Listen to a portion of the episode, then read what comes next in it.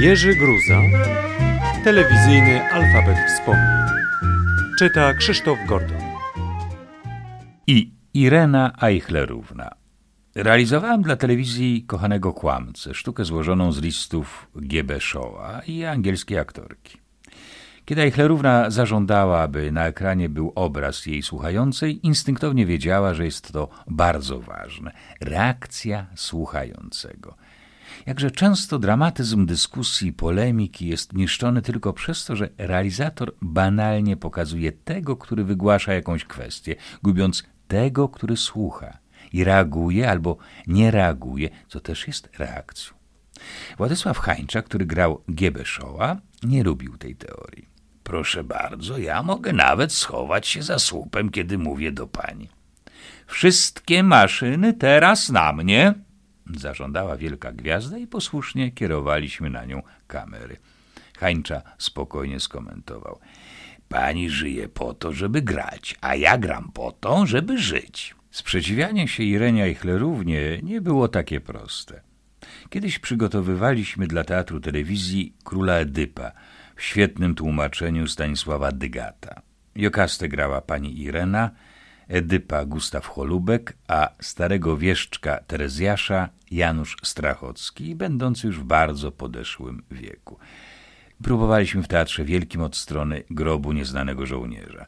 Nastrój był wyjątkowy, przez plac przewalały się kordony policji, słychać było wybuchy petard, skandowanie manifestującej młodzieży przeciwko zakazowi grania dziadów.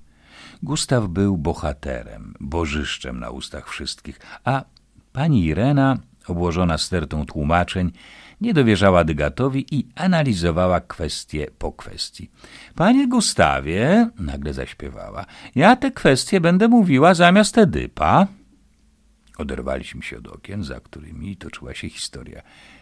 Pani Ireno, wydaje mi się, Gustaw zawiesił głos. Mnie się nic nie wydaje, ja to analizowałam, to kwestia Jokasty. Ale to napisał Sofokles, pani Ireno, to mówi Edyp, wtrąciłem nieśmiało. Nie miał racji. Dyskusja była skończona. Wchodzimy do studia po próbach czytanych.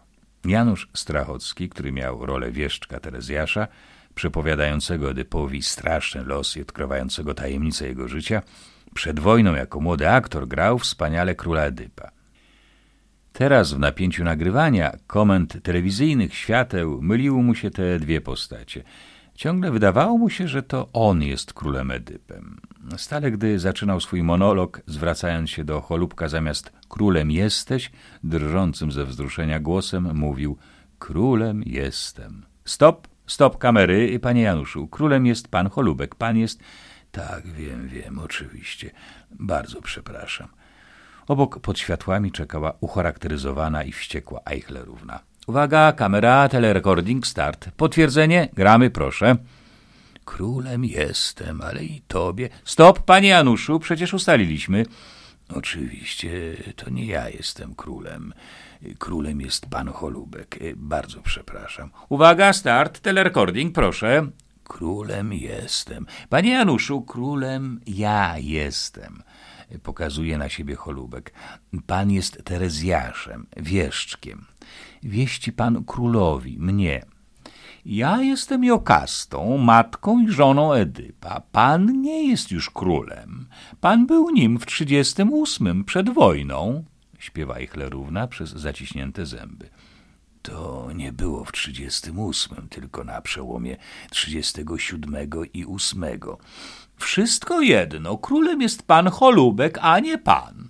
Chciała go udusić. Charakteryzacja powoli spływała jej pod wpływem nagrzanych lamp. Oczywiście, że pan Cholubek. No. Uwaga, start, telerecording, proszę. Królem jestem. Taka była siła jego przedwojennej kreacji, że u Sofoklesa do końca życia mógł być tylko królem. Doprowadził nas do tego, że Cholubek w ostatniej scenie wypowiadając najważniejszą kwestię oślepłego Edypa, zawadził nosem o zastawkę, co było zrozumiałe u niewidomego, ale trochę śmieszne jako zakończenie sztuki.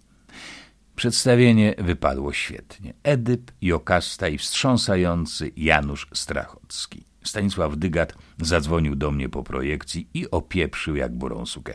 Nie wolno ci się zajmować gównami. Musisz robić tylko takie teatry. Łatwo powiedzieć.